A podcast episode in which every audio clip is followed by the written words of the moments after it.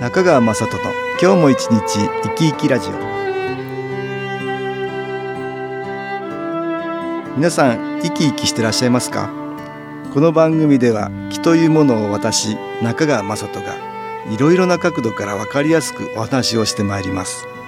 どうぞごゆっくりお楽しみください。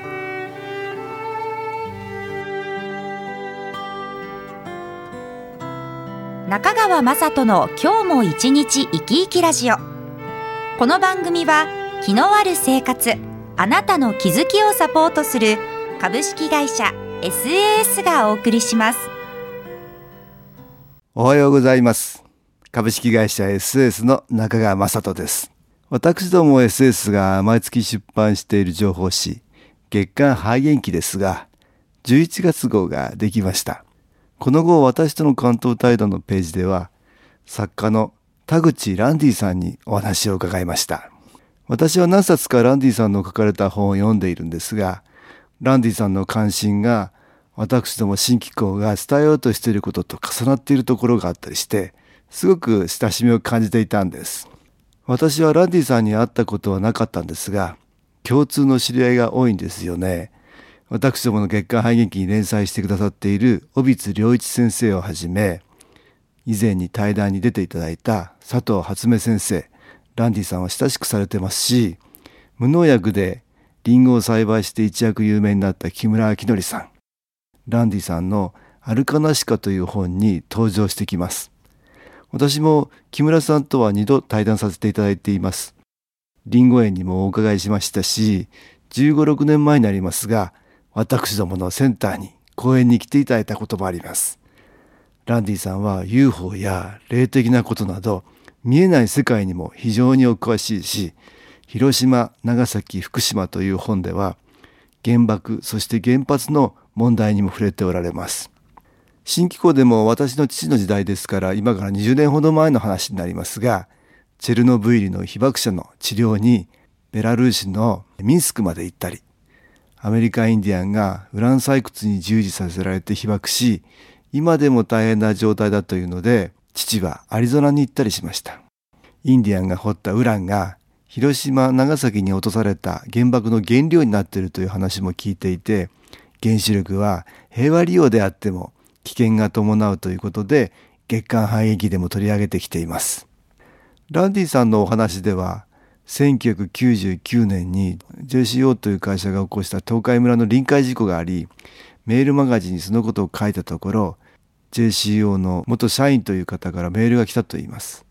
メールには会社や社員の人がマスコミに責められるのを見ているのはつらい。会社だけに責任があるのではなく社会の底辺を支える人々を虐げる日本の社会構造に本当の原因があると言いたい。といったことが書かれていたということなんです。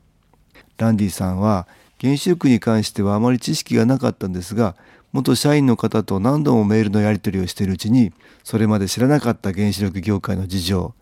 例えば原子力産業が安全を無視したお金儲けの手段になっていることも分かってきてこれが原発と向き合うようになったきっかけになったということなんですその後これも不思議なご縁ですが広島テレビから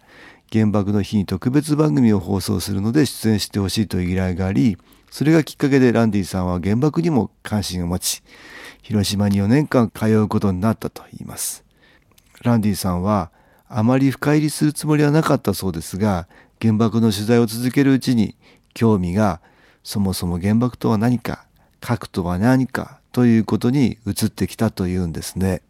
私どもも父の時代から月間肺元気では伝えてるんですが原爆と原発は基本的には同じものだということなんです。核の平和利用と言われる原発もひとたび原爆が落ちたのと同じような取り返しのつかない甚大な被害が発生する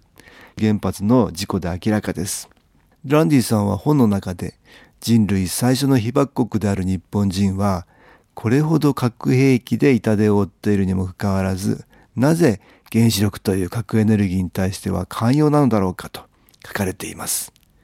広島、長崎、福島は分断された点としての出来事ではなく一続きの人類史ということを多くの人に知ってもらいたいということも書かれていますが私も父のたどった奇跡からまさしくその通りだと思うんですね。ではここで音楽に気を入れた CD 音機を聴いていただきましょう。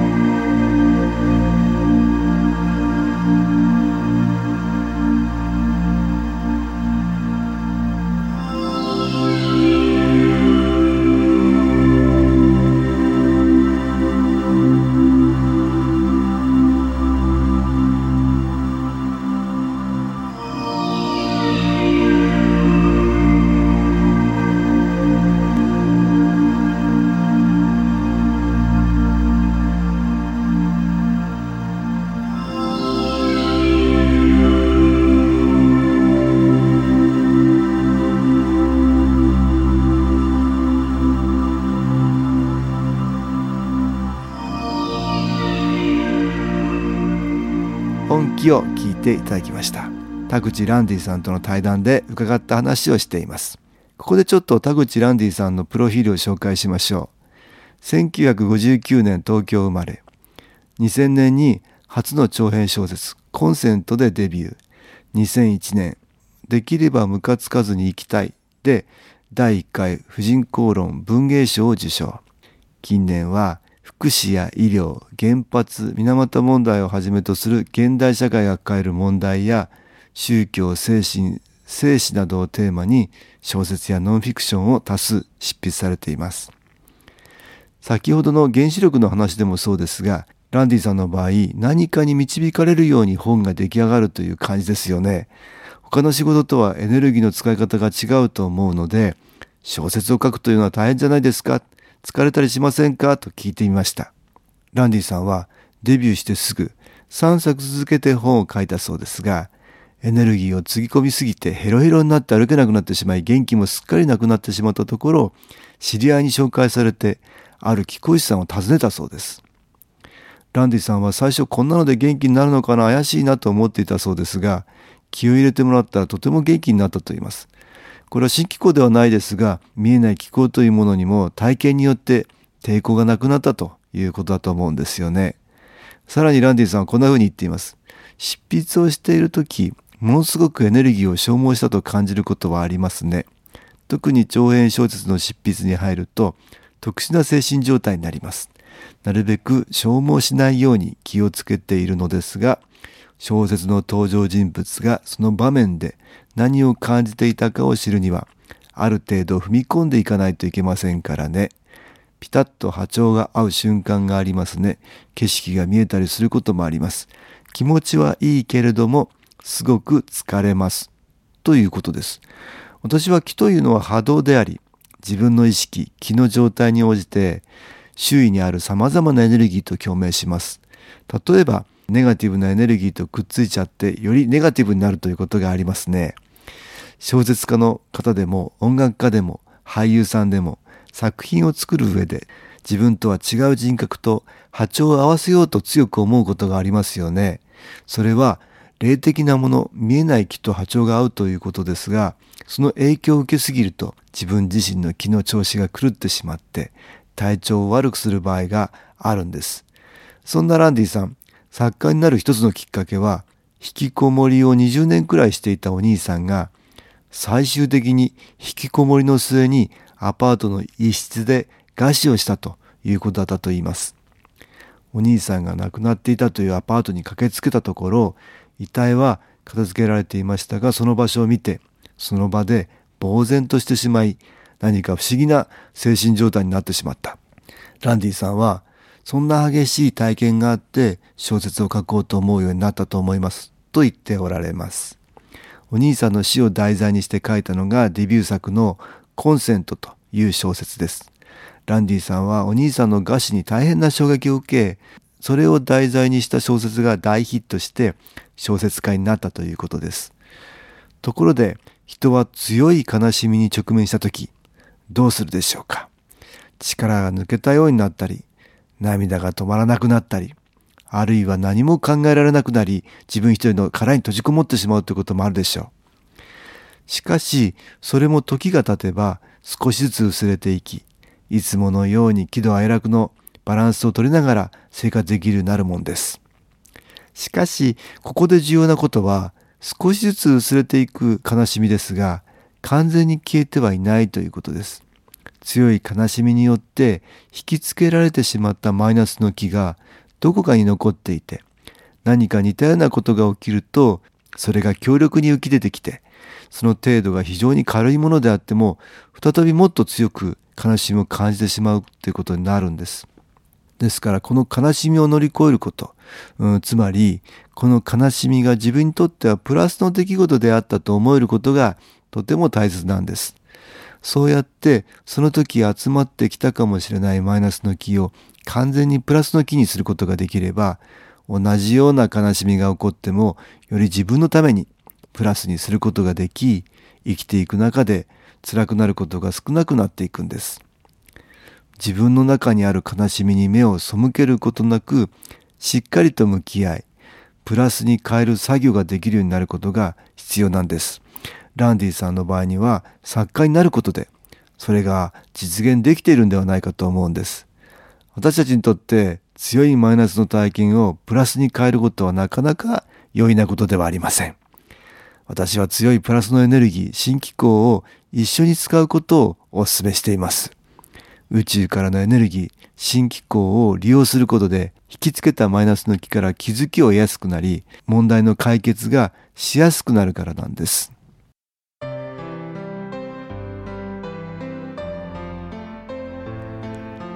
株式会社 SS は東京をはじめ札幌名古屋大阪福岡熊本沖縄と全国7カ所で営業しています。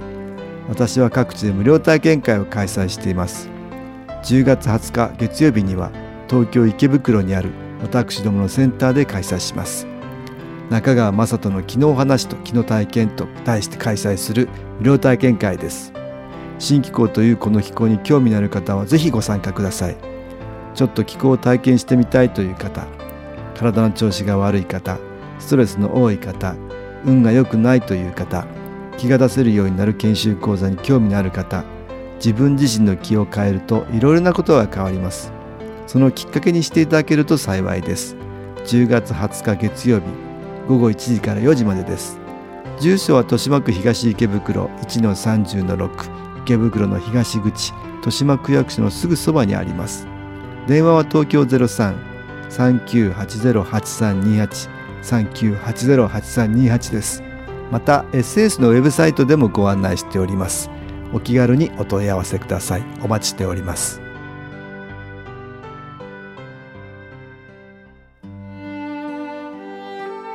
いかがでしたでしょうか？この番組はポッドキャスティングでパソコンからいつでも聞くことができます。SAS のウェブサイト www. 新機構 .com 新機構は SHINKIKO または FM 西東京のページからどうぞ中川雅人の今日も一日生き生きラジオこの番組は気のある生活あなたの気づきをサポートする株式会社 SAS がお送りしました。